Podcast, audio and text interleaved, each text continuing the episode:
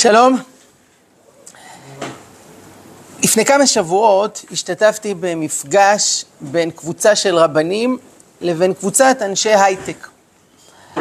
הרקע למפגש היה כל הסערה שמתרחשת במדינה בחודשים האחרונים בעקבות הרפורמה המשפטית, המהפכה המשטרית, ההפגנות. ונערך מפגש הידברות, שהמטרה שלו הייתה להקשיב, לדבר, לחשוב על המכנה המשותף, על העתיד. אז בהתחלה עשו כזה סבב, שכל אחד אמר כמה מילים על עצמו. מאיפה הוא בא, מה עשה בחיים. נעזוב שנייה את הרבנים בצד, אבל ההייטקיסטים שהיו מהצד השני, קודם כל אנשים מאוד מרשימים. מנהלים החברות היוקרתיות ביותר במשק, אנשים שהם מנכ"לים, יזמים, פורצי דרך, מגלגלים סכומי עתק, יש תחתיהם המון עובדים. והיה נורא מעניין לראות שכשהם סיפרו קצת על עצמם, איפה גדלתי, איפה למדתי, אתה מגלה להפתעתך שרובם למדו במוסדות דתיים. הוא היה בישיבה תיכונית, הוא למד במכינה, הייתה באולפנה, רובם היו דתל"שים. וזה עורר אותי למחשבה. קודם כל, הם היו אנשים מרשימים, מבחינת ההישגים בחיים, היצירתיות, הדברים שהם עושים ו- ותורמים למדינת ישראל. לצד זה, הם גם אנשים טובים. תסכימו או לא עם עמדותיהם ועם המחאה שהם מובילים, אבל, תשמעו, אתה רואה אנשים ציונים, פטריוטים, שאכפת להם גם מהיהדות שלהם ושל מדינת ישראל. ומצד שלישי היה פה איזו אכזבה. הרי כולם גדלו אצלנו. למדו בישיבות, למדו תורה, היו בתנועת נוער דתית. איך זה קרה? למה הם נעלמו לנו בדרך? מה התפספס פה? לפני שאני אמשיך, אני אגיד מילה על עצמי ועל הקשר שלי לנושא. ב-20 השנים האחרונות יוצא לי לטור הרבה את הארץ. מסתובב, פוגש במהלך שנה עשרות אלפי בני נוער, הורים, מחנכים. זכיתי לפני 22 שנה להיות שותף בהקמה של פרויקט ששמו חברים מקשיבים, שזה קו חם שבני נוער יכולים להיות, לפנות לשאלות והתייעצויות בעילום שם. בהמשך הייתי שותף בפרויקט שקוראים לו לבבות, שזה קו ייעוץ להורים. אז יש קו לנוער ויש קו להורים, עבדתי קצת במערכת החינוך, רבנות קהילה, וזוכה בשוטף לפגוש לא מעט אנשים ולשמוע את הסיפורים, את הכאבים, את הדילמות, את ההתלבטויות. והנושא הזה של חבר'ה שגדלו בדרך התורה ויום אחד יפנו לעורף, זה דבר שהוא מטלטל ומעורר למחשבה. עשינו לפני כמה שבועות איזשהו וובינר בנושא להורים, וזה לא פעם ראשונה שאני עושה דבר כזה.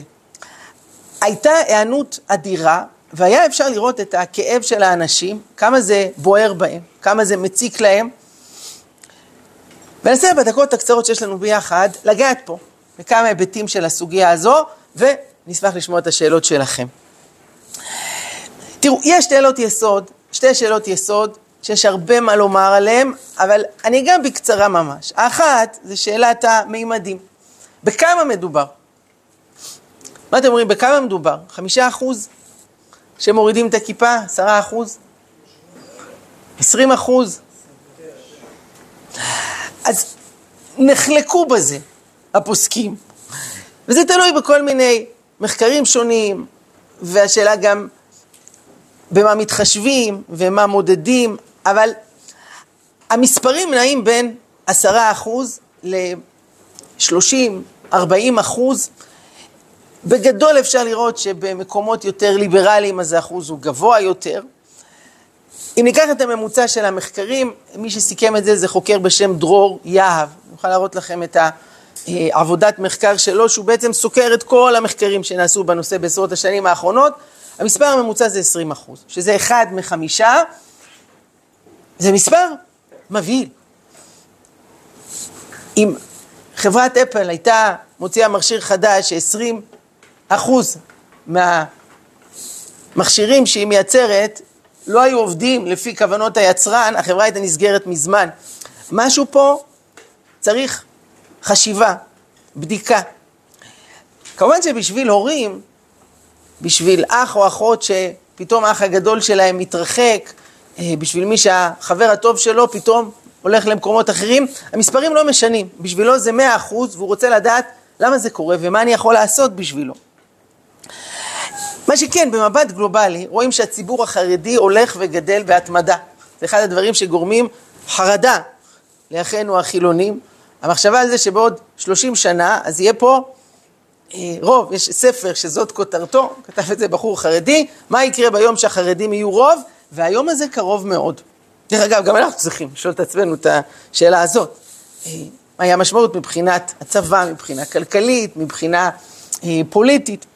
בכל אופן, החרדים גדלים בהתמדה. החילונים שומרים פחות או יותר על הגודל שלהם, על האחוז היחסי, אבל הציבור הדתי-לאומי, שעל פניו הוא היה צריך לגדול בעקביות, היות שיש ברוך השם משפחות ברוכות ילדים לא מעט, אחוז ילודה גבוה, יש אחוז קטן של ירידה מהארץ, והציבור הדתי-לאומי כבר במשך שנים רבות שומר על גודלו היחסי, למרות שהיה צריך לגדול באופן דרמטי.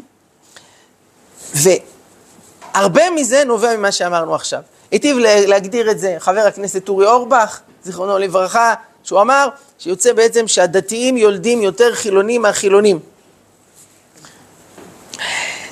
שאלה שנייה, שגם עליה אפשר להעריך מאוד, אבל אני אגע בקצרה, וזה למה? מה הסיבה? שאדם שגדל בדרך של תורה, בדרך של אמת, פתאום מפנה לה עורף. זו שאלה כבדת משקל, מה בעיניכם הסיבה המרכזית לעניין? חוסר חיבור. אבל ממה הוא נובע? מה? הנגשה לא נכונה. הנגשה לא נכונה של, ה, של התורה. השפעות החברה, כן? צפייה ולחץ לגיל ההתערות. שלחצו אותו, אז הוא כריאקציה מתרחק. טוב, אמרתם פה שלוש תשובות, כל אחת מושכת לכיוון אחר, וכמובן ששלושתן נכונות במידה כזו או אחרת. אני רק אעיר שהביטוי הנפוץ חוזר בשאלה ומטעה מאוד. כי הוא מייצר את זה, איזה מצג שווא, כאילו הסיבה המרכזית שבגללה אנשים עוזבים זה מה? שיום אחד נולדה בראשם שאלה. כלומר, הם ישבו והעמיקו במורה נבוכים ולמדו אה, את חוכמת ישראל לעומק והגיעו למסקנה שיש פה שאלות מדי גדולות ומילא כל התורה מתערערת ונופלת ולכן החליטו, החליטו להתרחק. עכשיו כמובן שזה טעות גדולה. הרוב המוחלט מאלה שעוזבים זה מגיע מסיבות פסיכולוגיות וסוציולוגיות יותר מאשר מסיבות תיאולוגיות. כלומר, אנשים שבאמת המניע שלהם היה שהם הגיעו למסקנה שאין אלוקים והתורה היא שקר חלילה, הם מועטים מאוד. יכול להיות שבשלב שני, כשאתה שואל את הבן אדם למה עזבת, אז הוא יצדיק את זה בכל מיני טיעונים אה, לוגיים כאלה ואחרים. אבל זה לא התחיל משם. אה, לא מעט יוצא לדבר עם הורים, ואומרים הבן שלי, יש לו קושיות, ומי אמר שיש אלוקים, אולי דבר איתו, תסביר לו, תוכיח לו. אמרתי להם, תראו, אני מוכן לדבר עם מי שרוצה, אבל חשוב שיהיה תאום ציפיות בשביל שלא יהיה אכזבות. אל תשלו את עצמכם, שאם מישהו יביא לו איזו הוכחה מוחצת, ישלח אותו לאיזה סמינריון של ערכים, יעשו לו הוכחות לוגיות, הבן אדם אחר מתחיל להניח תפילין. לא. נדמה לנו שהכוח שחזק באדם זה הראש, זה השכל. אבל האמת היא שהרבה יותר חזק ממנו מה? הלב. ובמאבק בין השכל ללב, הלב לרוב גובר. וגם אדם שיודע שמשהו הוא נכון, הוא אמיתי, הוא יכול לבחור לעשות את ההפך. הכרתם פעם מישהו שמעשן? מה, לא שמעו שיש מחקרים שתוחלת החיים של מעשנים קצרה ב-13 שנה? מאשר אדם שלא מעשן, כמה מחלות, כמה צרות, כמה אסונות, איך זה שאנשים אינטליגנטים עושים את זה? תשובה, שיש לבן אדם את הבחירה ואת הכוח ללכת אחרי החשק והרצון, גם בדבר שהוא יודע שזה לא האמת, וזה לא טוב בשבילו. כמובן שבנושא שלנו, מישהו פה דיבר על כאלה שלחצו אותם הרבה, הסכסוך שיש להם זה לא עם הקדוש ברוך הוא, אלא עם ההורים שלהם. המסגרת החינוכית לא התאימה. בבית היחסים לא היו טובים, ואז כשבן אדם בועט בהורים שלו, אז על הדרך במה הוא בועט? באלוקים של ההורים שלו, אבל באמת אין לו בעיה אמיתית עם אלוקים. תראו שלטווח רחוק לא מעט דתל"שים הם נהיים מסורתיים. ביום שבו הם מתחתנים, ביום שעוברים את גיל ההתבגרות, את ההורמונים, את הקשיים, את הצבא, הם קצת חוזרים לעצמם, כשהם צריכים יום אחד לרשום את הילדים שלהם לחינוך, לאיזה בית ספר הם ישלחו? ספר דתי, כי מיד הלב הם יודעים איפה תמצא יותר ערכים, יותר כיבוד הורים, פחות סמים, פחות פריצות, בישיבה תיכונית ואולפנה, ולא במקומות אחרים, והם יעדיפו לשלוח לשם את הילדים שלהם. אם אני אסכם את הנקודה, הביטוי חוזר בשאלה מטעה. המניעים המרכזיים הם מניעים חברתיים, נפשיים, ולאו דווקא אה, שכליים. אה, אני זוכר, כשהקמנו את חברים מקשיבים, לפני 22 שנה, את סיפור הערב הראשון. המוקד הזה הוקם מתוך אה, ישיבת מרכז הרב, ושם הוקצה איזה חדר בפנימייה, אה, ששם שמו מכשירי טלפון ופרסמנו קצת את המספר, והגיע אותו לילה, אני זוכר, זה היה ג' באלול, היה יום עד הכגרים, שחנכנו את הקו וכבר חיכו לשיחות וישב שם איזה אברך, ירא שמיים, כבר 30 שנה הוא בבית מדרש, והוא כבר מוכן לכל השאלות, והמשמרת מתחילה ואין שיחות. ועוברת שעה ועוד שעה, ואמרנו, מה זהו, נגמרו השאלות באמונה, הנוער יסתדר בלעדינו, מה יהיה? בסוף, כזה רבע לשתים עשרה, הולכים לסגור את הבסטה מיואשים, פתאום הטלפון מצלצל. והוא בהתרגשות, כבר כמעט פותחים את השמפניה, אומרים את השפופרת, והוא כבר ישר מריץ בראש את כל השאלות האמוניות, מי אמר שיש אלוקים, ולמה הייתה שואה, ו... שלום, זה מי ישמע, שלום, מה אני יכול לעזור? אז בקו אומר לו, אני אה, נער בן 15, רציתי לשאול, הכנסתי את החברה שלי להיריון, אפשר לעשות הפלה? מה עשית? הוא כמעט התעלף. עכשיו תראו, עד היום אני לא יודע אם זה היה מישהו שהסתלבט עלינו. זה היה לצחוק על חשבוננו, לא יהיה סיכוי שכן. כן, השאלה הבאה בטוח הייתה על סמים. עכשיו, מה שכן אני יכול להגיד לכם, שלמדנו לאורך הפעילות של הקו, שיש משהו בדבר הזה, הרבה מהשאלות, למעשה רובן המוחלט, הן שייכות לעץ החיים ולא לעץ הדעת. דהיינו, שאלות תיאולוגיות, פילוסופיות. זוכר, כשאני הייתי נער, מאוד הטריד אותי הנושא של דת ומדע. כמה שנים העולם קיים? שאלתם פעם עצמכם את השאלה הזאת, מה זה, והסתירה, והדינוזאורים, והאבולוציה. היום זה לא מעניין כמעט אף אחד. נער דתי או נערה לא שואלים שאלות כאלה. שואלים שאלות שקשורות לחיבור של התורה והחיים, וגם שאלות שנדמות כשאלות אמוניות, אה, אה, למה אלוקים עשה רע בעולם? בדרך כלל השאלה היא זה, למה לי רע, והחברה שלי עזבה אותי, ואני לא מסתדר עם ההורים, ונכשלתי בטז ולא זה, זאת השאלה. עץ החיים, פה אנשים נמצאים. וזה מתחבר לעוד עובדה מעניינת. היו מחקרים ששאלו את האנשים, מה הסיבה שאתם עוזבים את הדרך? כלומר, השאלה שהצגתי פה, מה המניע לחזרה בשאלה? אז היו תשובות שונות. התשובה שגרפה את מירב הניקוד, זה היה חוסר עניין בחיים הדתיים. 40 אחוז מהאנשים, זאת הייתה התשובה שהכי הרבה ענו לה, חוסר עניין בחיים הדתיים. דהיינו, אני לא אומר שהתורה לא אמת, ואני לא אומר שזאת לא דרך נכונה, אבל היא לא מעניינת. חיים, אנרגיה, אה, אקשן, צבעוניות, תסיסה, חוויה, איפה נמצא? במחוזות אחרים, בטיק טוק, בנטפליקס, בכל מיני אה, חוויות שבינו לבינה, בכל מיני מקומות אחרים. ועולם התורה, החיים של אדם מאמין, נדמים בעיני הרבה צעירים כדבר משעמם, כדבר מייבש.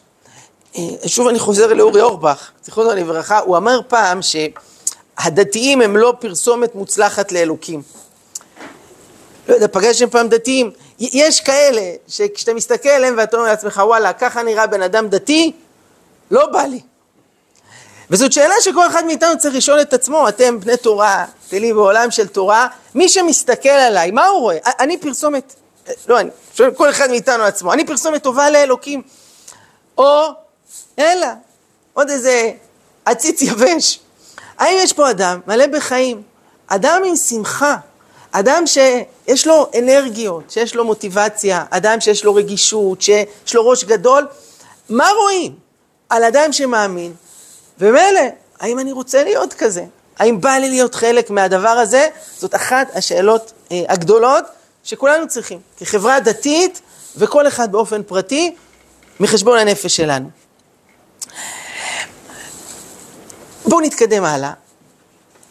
סקר, מי יש לו אה, חבר, מכר, שחזר בשאלה?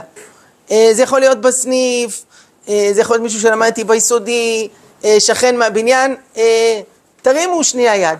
יש כאן מישהו שפגש, אוקיי.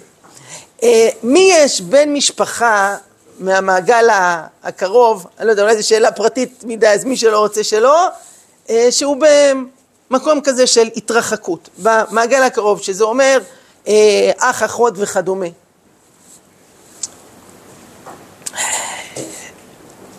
יוצא לדבר עם הרבה הורים שהלב שלהם שבור. כמה הם השקיעו בילד שלהם, נתנו את הנשמה, גידלו אותו בדרך שהם מאוד מאמינים בה. עכשיו, תראו, זה לא מיוחד רק להורים דתיים, גם הורים חילוניים מאוד מאוד רוצים שהילד שלהם ילך בדרכם. ואם מגלים שיום אחד הוא לא עלינו ולא עליכם נהיה חרדי, חזר בשאלה, השם ישמור, גם להם מאוד קשה.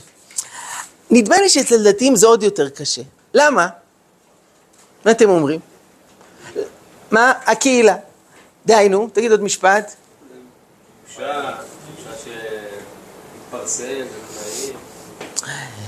כן, החיים הדתיים הם מאוד קהילתיים, ואני כבר לא מדבר על אחינו החרדים, ששם זה גם השלכות לנושא של שידוכים, וזה יקלקל לאחים ול...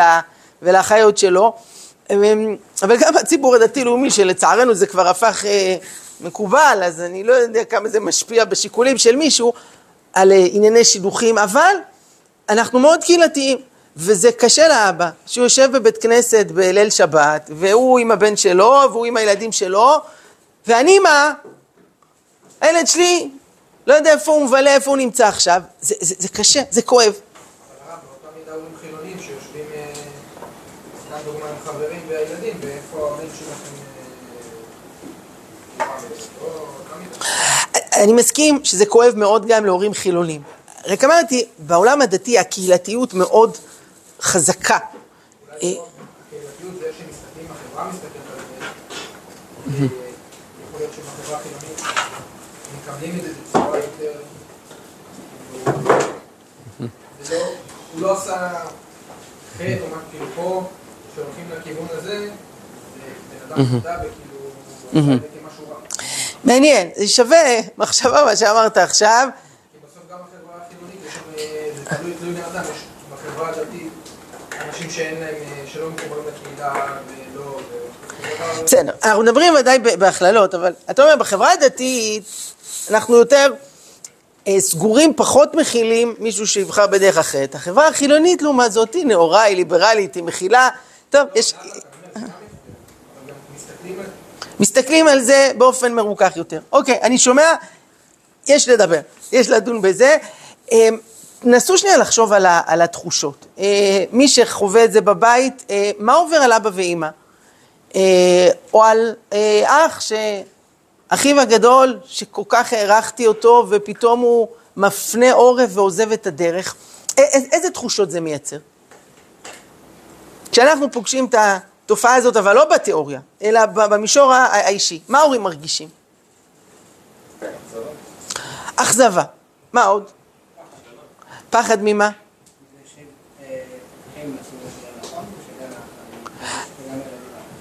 אה, אז בואו נפריד את זה לשניים. יש, א', אה, רגשות אשם, איסורי מצפון, האם זה אומר שאנחנו טעינו בחינוך, או איפה טעינו? לפעמים זה גורם למריבות בין ההורים.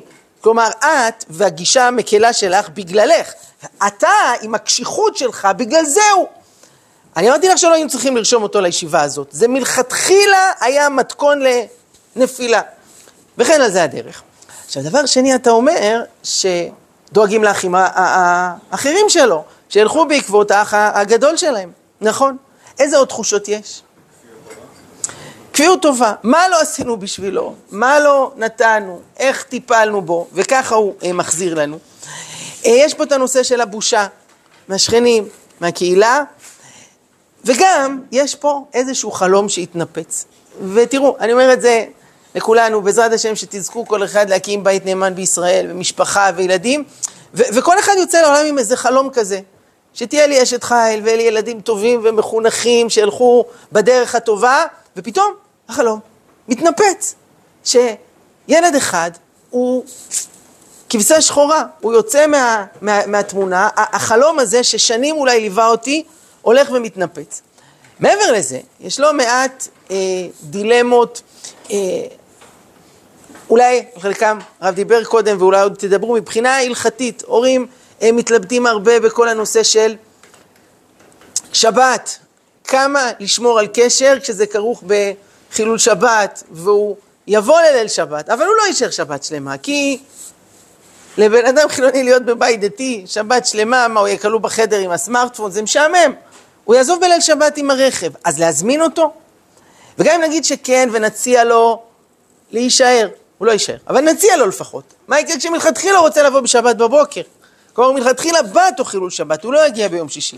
הוא רוצה לבוא, הורים שואלים אותי עם אה, בת הזוג שלו, וניתן להם חדר בתוך הבית שלנו, ומה נגיד לאחים הקטנים? יש פה לא מעט שאלות שהן גם הלכתיות וגם אה, אה, חינוכיות. אה, אני לא בא עכשיו לפתור ולהתייחס לזה, ועסקו בזה פוסקים אה, בדור שלנו, אה, והשאלות האלה צריכות תשובה. אני מבקש לדבר יותר על, על המשמעות של הדבר הזה, וגם על מה השתנה. אפשר לראות הבדל ברור בין מה שהיה בדורות קודמים לבין מה שקורה היום. אני חושב שזה מאוד בולט בציבור החרדי. אה, חלק מהדברים הוזכרו קודם, מהמעט שהספקתי לשמוע. היו תקופות בציבור החרדי שנער או נערה שהיו שרים מן הדרך, היו יושבים עליהם שבעה. היום זה כמעט ולא קורה. אה, הרב אדלשטיין באמת עשה מהפך בעניין, אבל הוא לא, הוא לא היחיד והוא לא הראשון. והחזוני שנפטר בשנת 1953, אה, כבר אז הוא דיבר על זה שבדורות עברו, אז כולם הלכו בדרך טובה, אם מישהו שר מן הדרך, זה היה חוצפה, זה היה עזות מצח, היה צריך לנהוג כלפיו בתקיפות. היום אין לנו אה, שכינה גלויה, אין ניסים, אין נבואה, היום הרוח השלטת היא חילונית. לכן בדור כזה זה לא, זה לא אה, פלא גדול שקורים דברים שכאלה, ולכן מה שצריך זה שינוי בגישה, צריך לקרבם בעבותות אהבה עד כמה שידינו מגעת אה, וכולי, לשונו של, ה, אה, של החזון איש. אה, ואני חושב שיש פה שני דברים. אה, א', אנחנו נמצאים בתקופה אחרת, וכל זמן מאיר בתכונתו, כמו שאמר הרב קוק, צריך להיות קשובים לשינויים הגדולים שהיו. הסחף היום כל כך חזק, נכון, אומרים שתפוח לא נופל רחוק מהעץ, אבל כשיש רוח פרצים, גם תפוחים מעצים סופר טובים יכולים ליפול מאוד רחוק. הרבה הורים הולכים עם רגשות אשם מאוד קשים, ולא תמיד זה מוצדק. תגידו לי אתם, האם יכול להיות הורים שהיו מאה אחוז טובים, מחנכים, מחבקים, חמים, יהודים, מלאי חיות ושמחה, ובכל זאת הבן שלהם בחר לעזוב את הדרך? יכול להיות דבר כזה? האם יכול להיות שבאמת, איפה טעינו? לא טעינו, עשיתם הכל נכון וזה קרה? נו, איך זה קרה? איך זה קרה?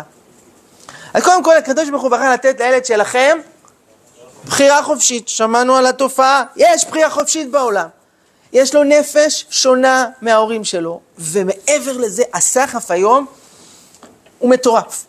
אני עוסק הרבה בנושא של עולם המדיה, וסמארטפונים, ורשתות חברתיות וכולי, תראו, היום הגיל הממוצע שהורים קונים סמארטפון לילד זה גיל תשע.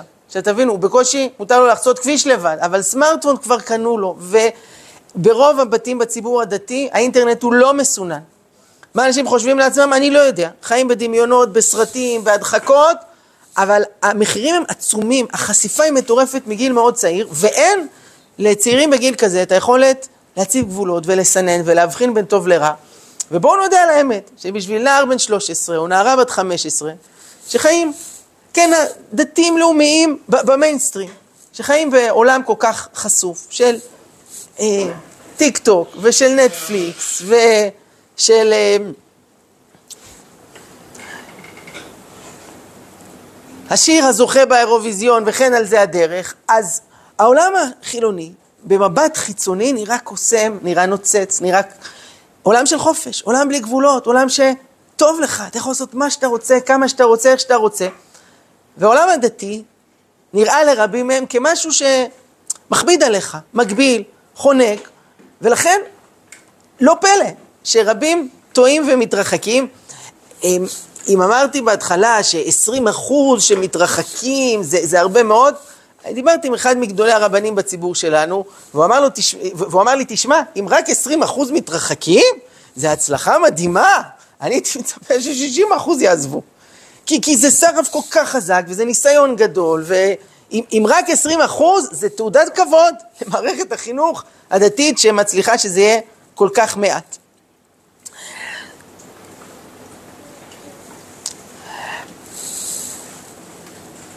מה שכן, ופה אני רוצה לדבר קצת עלינו, וכל אחד מכם שיוצא מהישיבה, חוזר הביתה, ואנחנו פוגשים בליל שבת, אנחנו פוגשים בבין הזמנים, אנחנו פוגשים סתם בשבתות בבית, בני משפחה וחברים.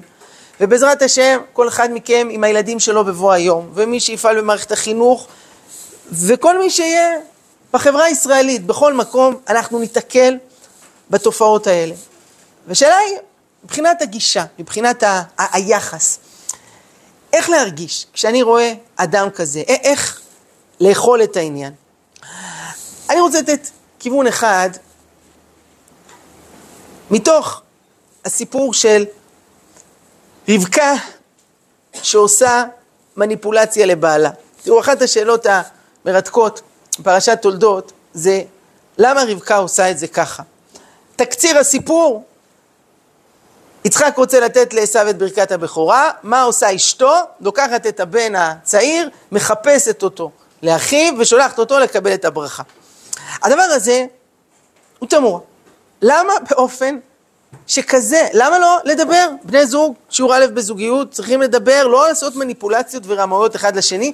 תדעו שהדבר הזה שימש כהוכחה של כל מיני אנטישמים, לא שהם צריכים הוכחות, אבל עוד איזה סיוע שהביאו לזה שהיהודים זה עם של נוכלים ורמאים. הנה תראו שבתורה שלכם כתוב שאמכם הצדקת מרמה את בעלה העיוור בשביל להשיג ברכה לאחיו, השקר זה אצלכם בגנים. תראו, כתוב בתורה. למה באמת רבקה עשתה את זה ככה? אני רוצה להביא תשובה אחת שאומר שפת אמת, ויש בה מסר עצום לעניין שלנו. אומר, ודאי שרבקה דיברה עם בעלה, והם היו בחילוקי דעות. אבל היא רצתה שיעקב יקבל את ברכת הבכורה דווקא בדרך הזו. למה? רבקה אמנו ראתה ברוח קודשה שיום יבוא, שיהיו דורות מבני ישראל, יהיו שנים ויהיו תקופות, שיהיו מבני יעקב שיראו כמו עשו. יהיה להם לבוש כמו עשו, יהיה להם עולם תרבותי כמו עשו, יהיה להם מחשבות כמו עשו, הם אפילו התבלבלו בעצמם לחשוב שהם מה? שהם עשו. אבל בפנים מה יש? בפנים יש נשמה של יעקב. ורבקה רצתה שככה הוא יקבל את הברכה, ויצחק יגיד גם ברוך יהיה. להגיד לנו ולדורות שיש המון תחפושות, והרבה מאוד שמתרחקים, צריך לדעת, יש כאן איזה תחפושת של עשו שהשתלטה והיא כל כך טובה, עד שהוא בעצמו משתכנע לחשוב שהוא עשו. אבל שוב ושוב ושוב, ויצא לי לראות בעצמי, ואני בטוח שכל אחד פה יגלה בחייו, אם ישים לב לעניין, את הנשמה הזאת של יעקב שמסתתרת מאחורי התחפושת של עשיו. אספר לכם מה היה בערב פסח. התקשר אליי בחור, זה היה כמה שעות לפני החג. הוא אמר, אני רוצה לשאול שאלה. עכשיו תראו, זה די מצוי ששואלים רבנים שאלות לפני פסח וכל העניינים ההלכתיים, אבל הכרתי אותו, הוא בחור דתל"ש. הוא חי עם בחור דתל"שית גם, בלי חופה וקידושין, הוא נוסע בשבת. אני לא יודע על מה הוא שומר. הוא התקשר אליי בערב פסח. אמרתי לו, מה אני יכול לעזור? אז הוא שאל אותי, מה אני עושה עם ספנסר? אמרתי לו, מה זה ספנסר? הוא אמר, זה לא מה זה מי. אמרתי לו, נו, מי זה? הוא אמר, זה הכלב שלי.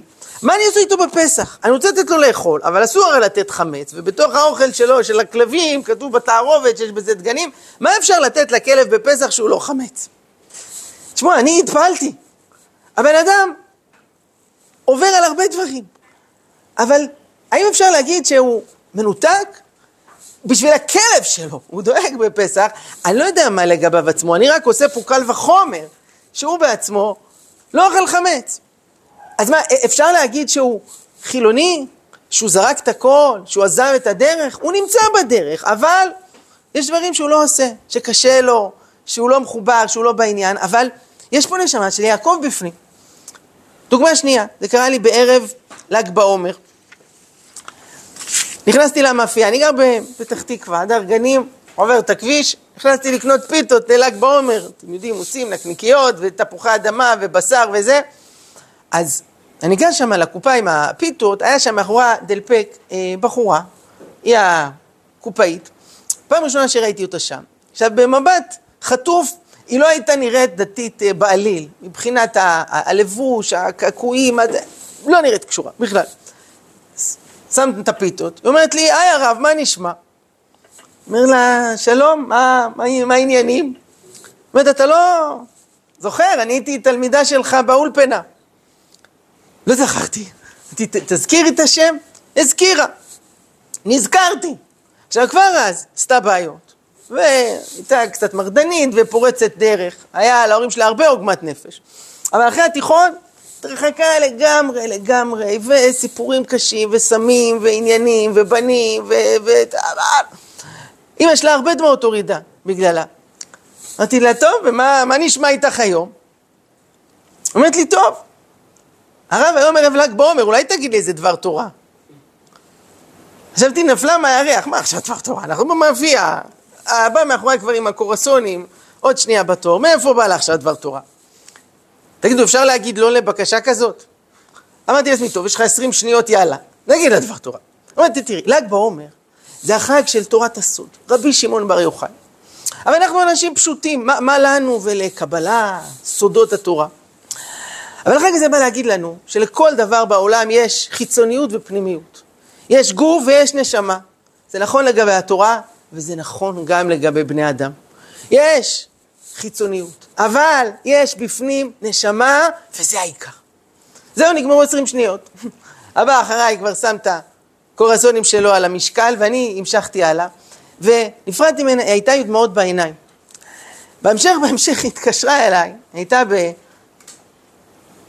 בסן דייגו.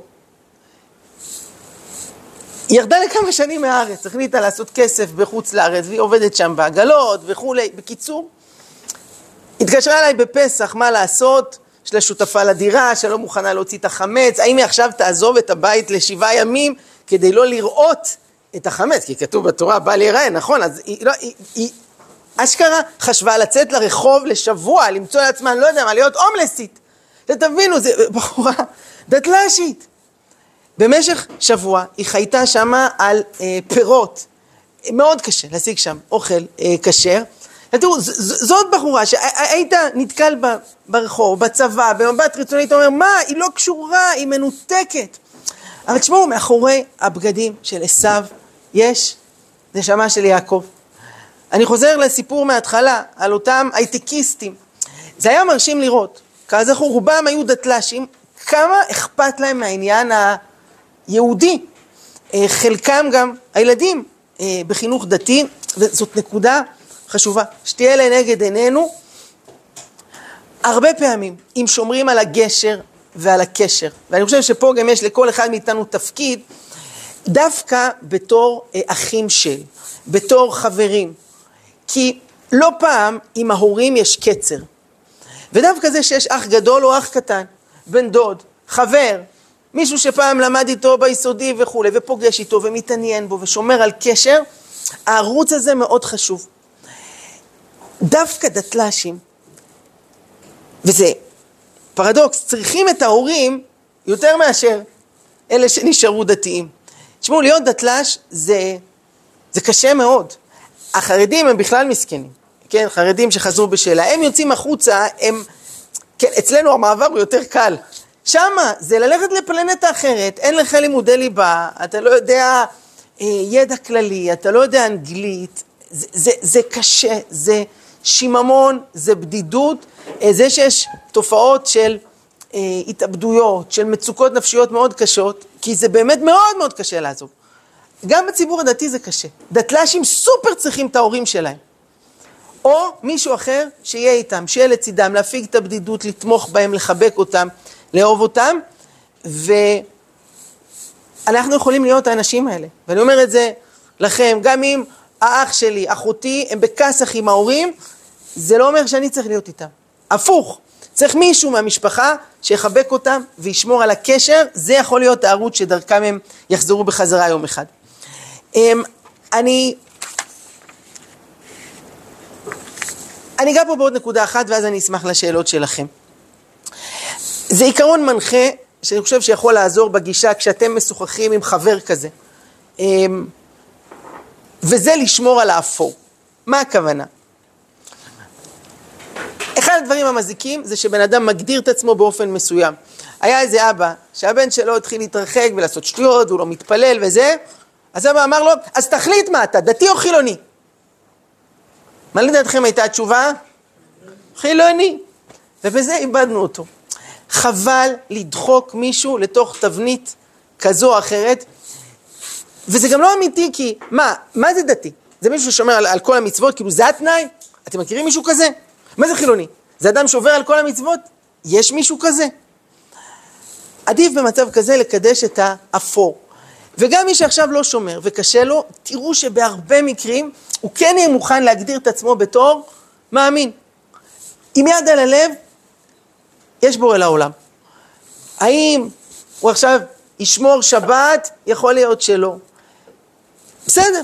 עכשיו, קשה לו דברים מסוימים, הוא מתמודד, עכשיו הוא בצבא והוא מרגיש שהוא לא מצליח להחזיק גם וגם. יש כאלה שכשהוא בצבא, אומרים, אני בחופשה מאלוקים. עד מתי?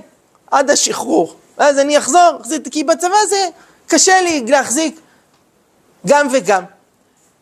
טוב, אנחנו לא מצדיקים את זה, אבל בעצם מה בן אדם אומר על עצמו? אני, אני מאמין, אני, אני רוצה, אה, ראיתי פעם סרטון, תראו את זה ביוטיוב, על אומנים שהם שומרי שבת, ותראו שחלק עצום מאנשים שנמצאים היום בפסגת העשייה המוזיקלית הישראלית. עכשיו, רובם, השירים שלהם זה פח. תכנים רדודים, זולים וכולי. אבל האנשים האלה לא מופיעים בשבת והם הצהירו על זה. עכשיו, זה, זה אובדן הכנסה של עשרות אלפים למופע, זה סכומי עתק. ואמרו, תמורת שום הון אני לא אופיע בשבת. עכשיו, איך זה מסתדר עם איך שהם נראים חיצונית? עם ה... אה, עם התכנים שהם מייצרים. אה, הרבה עשה גלים באחרונה, המפגש של הרב רימון עם, אה, איך קוראים לה? שם במטוס. וזה מדהים, איך בשיחה קצרה, אז ישר מתברר שגם היא סבא שלה היה רב, והיא לא רואה פלאפון בשבת, והיא אומרת כל יום ברכות השחר, איך זה מסתדר עם דברים אחרים? תשמעו, העולם מורכב, אבל יש כאן את הנקודה הזו של החיבור. עם ישראל בסופו של דבר זה היה מאוד מאמין ומאוד מחובר. אה, זה פה בחוויה האחרונה. גרנו כמה שנים בשוהם. יש כאן מישהו משוהם? עיר מעורבת, דתיים וחילונים, והגיע יום כיפור, וגילינו שיש הרבה חילונים שגם ביום כיפור הם רוצים להתפלל, אבל לבית כנסת הם לא יגיעו. למה? כי בית כנסת זה מקום של דוסים. כי בבית כנסת לכל אחד יש מקום, ואני איפה אני אשב. גם כנסת זה אנשים שיודעים להתפלל, ואני לא יודע איך להתמצא בסידור, אז הוא לא בא, אבל הוא רוצה להתפלל. אז מה עושים? אז פרסמנו שבבית התרבות תתקיים תפילה אה, מודרכת ביום כיפור. אני הייתי המדריך, די מאוד. היה שם קהל עצום, שמגיעים ביום הכיפורים. ואני מסביר, תפתחו בעמוד 67, אנחנו עומדים להתחיל את תפילת כל נדרש, זו תפילה מדהימה, ובקושי התפללתי בעצמי. זה כל היום היה לה לטרטר בין אנשים, והיה כך סידור, ואת תשבי פה, וכך דבר. תשמעו, זה היה שווה. כשמגיעים לדקה האחרונה של יום כיפור, ואתה רואה, השלט בחוץ אומר, המקום מכיל 400 איש, אני לא מגזים, היו שם 700. פיצוץ, ואנשים כבר נכנסים, אין לנו להביא להם כיפות, אין להביא מחזורים, הכל נגמר, ואנשים נוהרים, נוהרים. ואתה רואה דקה אחרונה של יום כיפור, 700 חילונים, אבל מה זה חילונים? חילונים חרדים. כאלה שגם ביום כיפור לא באים לבית כנסת, לא מסורתיים, חילונים אמיתיים, רציניים. אבל הם רוצים להתפלל. ואתה רואה בדקה האחרונה של יום כיפור, 700 חילונים שצועקים, השם הוא אלוקים, שמע ישראל. הדקה הזאת הייתה שווה לי את כל השנה. ואני אומר, מי החצוף שיבוא להגיד ש... אה, כן, יש דתיים, יש חרדים, אבל יש רוב חילונים? ממש לא. עם ישראל מאוד מחובר. אני מודה, זה לא הכל שאתה קורא בכותרות של ynet. אולי צריך לקרוא פחות כותרות בוויינט. אולי זה לא משקף באמת את הישראליות. וכמה שיותר כוחות בריאים, כוחות מאמינים, שיעבירו את זה הלאה. תראו, אנחנו הדתיים, יש לנו בעיה, נטייה חזקה מאוד להתנצל.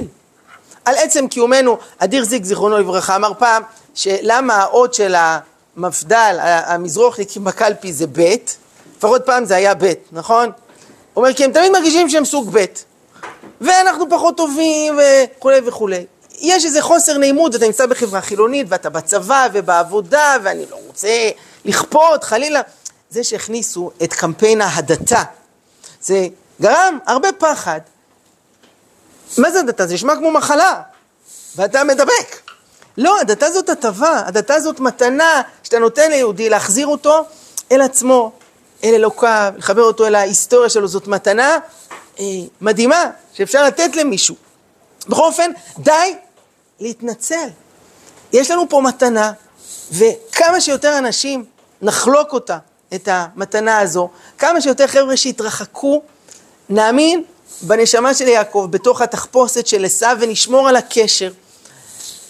שיהיו בינתיים באפור, ש... שיחפשו את עצמם, שיבדקו, הרבה מהם זה יתנפץ להם בפנים. כלומר, הדמיון הזה שברגע שיצאו החוצה, הכל טוב, הכל חופשי, פתאום מגלים שלא. וגם כשאתה נהיה חילוני, קשה לקום בבוקר, וצריך לשלם מס הכנסה, ואתה סובל מאהבה נכזבת, ויש לך אולקוס. זה לא מה שפותר לך את הבעיות. הפוך, חיים של אמונה, מישהו רוצה, כתבתי על זה פעם אה, מאמר, גם באתר שלי, מילה טובה, אוסף של מחקרים על זה שחיים של אנשים דתיים הם מאושרים יותר. הייתם מאמינים שתוחלת החיים של אדם דתי היא ארוכה, אני, אני לא זוכר כרגע, בשלוש שנים משל אדם חילוני, אה, הזוגיות, הנישואים, הילדים, בכל תחום שהוא. עכשיו, למה זה? לא יודע, תחשבו. אבל זה עובדות, מחקרים מראים שדרך של אמונה מובילה את האדם לחיים מאושרים יותר, גם פה בעולם הזה.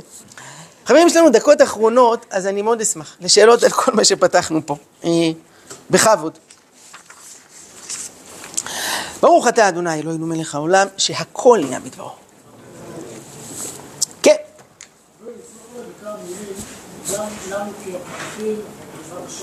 גם החבר'ה כמורים, וגם בתוך הישיבה.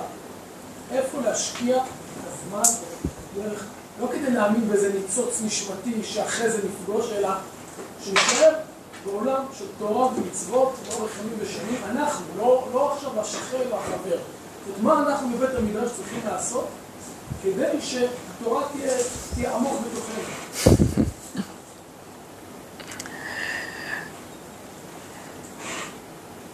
רבי ישראל מסלנט אמר שאדם הוא כמו ציפור. צריכה כל הזמן להניע את הכנפיים, אחרת היא שוקעת למטה. אנחנו חיים בעולם שיש בו כוח משיכה לא רק פיזיקלי, אלא גם רוחני. אה, לשון הרמח"ל, עופריות, החומריות גס, והחומר מושך אותנו למטה. ובעולם כמו שלנו, שהחילונות והמתירנות והמרוץ למיליון, הם אלה שנותנים את הטון בשיח הציבורי, מאוד קל להיסחף. איך לשמור על עצמנו? אז יש פה כמה דברים. יש עניין של לשים גבולות, וזה עוד עניין שהציבור צריך לעבוד עליו. אה, שמעתי פעם אחד מחשובי הרבנים בציבור, הוא אמר שהדתיים הלאומיים, יש, לו, יש להם עשר הדיברות פלוס אחד. הדיבר האחד עשר בשבילם זה פתיחות. אנחנו אנשים פתוחים, נכון? אנחנו לא כמו החרדים, אנחנו פתוחים לעולם, אנחנו נאורים, רק שלפעמים הפתיחות שלהם היא קודמת לעשרת הדיברות ודוחה אותם. בשם הפתיחות כמה הבלים, כמה שטויות, כמה אה, תכנים שליליים נכנסים, אז לא, צריך לדעת לשים גבולות. יש הרבה צללים בעולם, ולא כל דבר, צריך להיכנס אה, פנימה. מעבר לזה, להניע את הכנפיים כל הזמן. כשאתם פה בישיבה, תשמעו, הישיבה זה, זה כבשן של אש בוערת. לנצל את השנים האלה במקסימום, זה אני לא צריך להגיד לכם. באמת זכיתם ללמוד במקום כזה,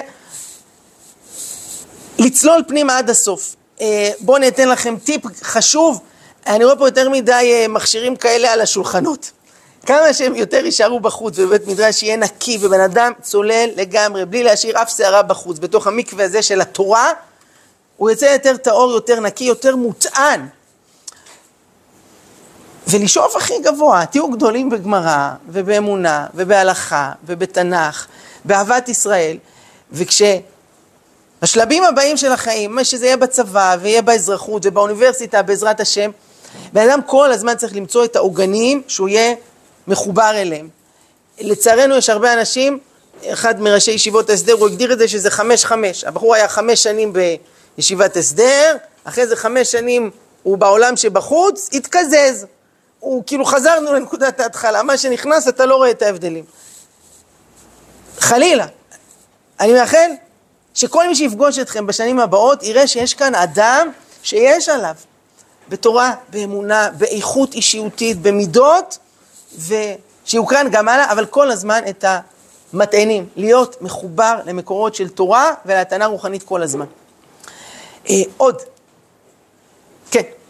דיברנו עכשיו על אחוזי הדקל"שים ועל אה, כל כן. הבני ישיבות גם שיוצאים אה, מהתורה. איך העניין עם הגבולות שאמרת עכשיו מסתדר עם מה שראינו לפני, עם השיעור של הרב? עם כל הגבולות ולפני עיוור כביכול. המילה גבולות פה היא שומשה בשני מובנים שונים לגמרי. כשאני מדבר על גבולות, זה היה בהקשר של פתיחות. לעומת פתיחות, שהיא אומרת שאנחנו לוקחים את כל התרבות ואת כל מה שעוד זורם דרך עולם המסכים, זו טעות חמורה, ופה צריך להציב גבול כדי אה, לשמור על עצמנו, כמו בעולם הפיזי, כמה בן אדם נזהר לא להכניס לפה דבר שהוא מקולקל וכדומה, בעולם הנפשי והרוחני יש פה אה, הש- איזושהי, אה, נרדמים בשמירה, אה, יש איזו אשליה כאילו תרבות זה משהו פרווה. כלומר, זה בשביל הפאן. אז אני רואה סרט, מה הבעיה? אני צופה, אני הולך לאיזה הצגה, הייתי ב... מה יכול להיות? אבל זה, לא, זה בשרי לגמרי. יש פה סט שלם של ערכים, של תפיסת עולם, שנכנס דרך הערוצים האלה. אז כאן צריך גבולות. זה שאני שם במכשיר שלי, ואני אומר את זה לכולם, מי שמשתמש בטלפון חכם, קריטי, שיהיה סינון, זאת אמירה, אני לא פח. חשוב לי מה נכנס אליי, מה משאיר לי טביעת אצבע על הלב שלי, על המחשבות שלי. אז זה סוג אחד של אה, גבולות. אה, מה שהרב אדלשטיין, אני לא יודע בדיוק איזה סרטון ממנו אתם ראיתם, אז הוא אומר, להורים, הם צריכים לעשות את המקסימום למתוח את גבולות ההכלה שלהם, כמו שהקדוש ברוך הוא עושה. אמר רבי מאיר, וזה מה שנפסק, בין כך ובין כך קרואים בנים. גם מי שמתרחק וגם מי שחוטא, הקדוש ברוך הוא לא מתגרש ממנו. זה נשאר ילד שלנו בכל מצב, או לחילופין, אני אומר, זה אח שלי, גם אם עכשיו הוא לא שומר שבת, וגם אם לרגל אירועי חודש הגאווה, גם אם יש לו בן זוג וכדומה, זה עצוב לי מאוד, אבל אם זאת תהיה הבחירה שלו ואני לא מצליח להניא אותו ממנה, האם אני אה, אבטל את הקשר? לא. הקשר של המשפחה הוא מעבר לכל זה.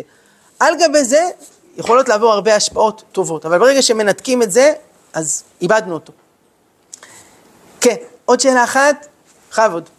הרב דיבר על אה, כל מיני אנשים שכן נשארו בקשר כלשהו עם העולם הדתי או חזרו לעולם הדתי. ובסוף, לדעתי זה דברים שהיה בהם, כאילו, אחרי שהם החליטו את ההחלטה עשו, הדברים, או בחינוך שלהם, הדברים שהם קיבלו את הדת מתוך אהבה ודרך טובה. ולפי מה שאני רואה, נקודת מבט אישית שלי, חברים ודברים כאלה, כל הישיבות והמוסדות וכל מיני דברים כאלה, וגם ההורים, בסוף זה יוצא, שהרבה דברים יש דווקא בעבודה לא טובה, וזה גורם להרחיב. ומה יודע קרה בזה? דוגמה, בתפילות בזה אני זוכר משהו, אה, כשאני למדתי, היה מריבה עם אנשים מסוימים, כל בוקר אם הם יניחו תפילין או לא, חייבו אותם להניח תפילין, לא מעניין כן. אותנו, אם תתפללו או לא תתפללו, תשבו תניחו תפילין, וזה יצר להם מנטי.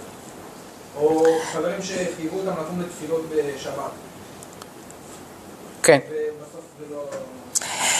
מלאכת החינוך היא מאוד מורכבת, אין נוסחה אחת. לפעמים נכון יותר ללחוץ, מסגרת שהיא יותר, אה, יש לה כללים, ולפעמים נכון יותר לשחרר, וזה גם משתנה מאדם לאדם.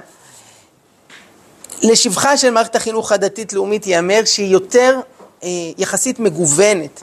אה, אצל אחינו החרדים, אחד הדברים שנחמץ ליבי עליהם, זה שיש בגדול, שבלונה אחת, מהתלמוד תרא לישיבה קטנה, לישיבה גדוילה, לכולל, והאמת היא שלרוב האנשים לא מתאים ללמוד תורה כל כך הרבה שנים בכזאת אינטנסיביות. אה, ואז קשה להם, ואז הם גם עלולים להגיע למסקנה שאם אם זה לימוד תורה, אז זה לא מדבר אליי, רע לי עם הדבר הזה, ומאבדים אותם. אז היום גם בציבור החרדי יש איזושהי תנועה, ויש כבר יותר ישיבות אה, תיכוניות חרדיות. יש לי גיס שהוא יזם חרדי והוא שותף בפרויקט כזה, זה הולך וצומח ומתרחב. רק ציבור חרדי דברים קורים לאט ובמתינות, אבל יש פה התרחבות. בציבור הדתי-לאומי זה כבר מזמן זה ככה. תראו, ישיבות תיכוניות, יש ישיבה תיכונית, אה, ישיבה קטנה, כן, אה, בני צבי וכדומה. יש ישיבה תיכונית חקלאית, אה, סביבתית, מוזיקלית, אומנויות לחימה, סייבר, חוץ מטיסה לחלל יש מכל הגוונים ומכל הצבעים, ו- וזה מצוין. עכשיו יש גם הבדלים לא רק בסוגי המגמות, אלא גם ברמת ה- ה- הלחץ. אה, אני עמדתי בישיבה תיכונית, ששם אם מישהו לא קם, בסדר, לא היו עושים עניין. יש מקומות שמעיפים על זה. עכשיו כל אחד צריך לראות. כל הורים צריכים לחשוב מה הדבר שנכון לבן שלי, חנוך לנער על פי דרכו, איפה הוא יגדל בצורה מיטבית. אחרי ככלות הכל, אני חושב שצריך להוריד את הכובע. לפני המערכת החינוך הדתית שעושה עבודה מאוד קשה, בתנאים קשים, והיא משתפרת תוך כדי תנועה, אבל היא מתמודדת מול אתגר קשה ביותר. חברים, אני אחתום פה בסיפור אה, אחד, אה, תם, תם זמני להיום, אה, ויש יש מה להתבונן בו. היה נער בן 16 שבא והודיע לאבא שלו, החלטתי שאני חילוני. עכשיו אבא היה די בהלם, הוא ראה סימנים, כלומר הוא לא קם לתפילה לפעמים, ופעם הוא ראה אותו כאילו נפלה הכיפה והוא הולך בלעדיה וכולי, אבל החלטתי שאני חילוני ואני מבקש שלא תדבר איתי על זה, שתכבד את הבחירה שלי ולא לנסות להשפיע עליי. טוב, אבל נגמרו לו המילים, הבן אומר לו בפירוש אל תדבר איתי על זה, אה, כאב לו הלב מאוד, אבל מה לעשות? עובר יום יומיים, שבוע, ואבא מסתכל על הבן, ובאופן מפתיע הוא שם לב שהבן אה, רוב הימים הוא קם לתפילה, כמו שגם קודם הוא קם. ויושבים סעודת שבת, אז בסוף הוא אומר ברכת המזון כמו כולם. והוא גם הולך עם הכיפה פחות או יותר, וסך הכל, כאילו מה, מה השתנה?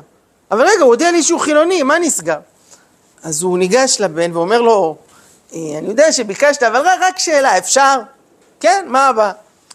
אני לא מבין, אמרת לי שאתה חילוני, ופתאום אתה ממשיך לעשות את אותם דברים, אז, אז, אז איך זה מסתדר? מה, חילוני עושה את הכל? אז הוא אמר לו, אבא, קודם אתה ספרת לי עבירות, עכשיו אתה סופר לי מצוות. אני אומר את זה גם לנו, שלמה אנחנו סופרים? כי יש פה מורכבות. בואו נספור מצוות, בואו נספור נשמות, וכל אחד מאיתנו יעשה את המקסימום כדי לגדול ולהאיר את העולם, וכל אותן נשמות שמחפשות את עצמם, שמסתובבות באזורים האפורים, לשמור על קשר, לקרב אותם, להאמין בהם, ובעזרת השם, נלך ונגדל ונצמח ויהיה לטובה. תודה רבה, יישר כוח גדול.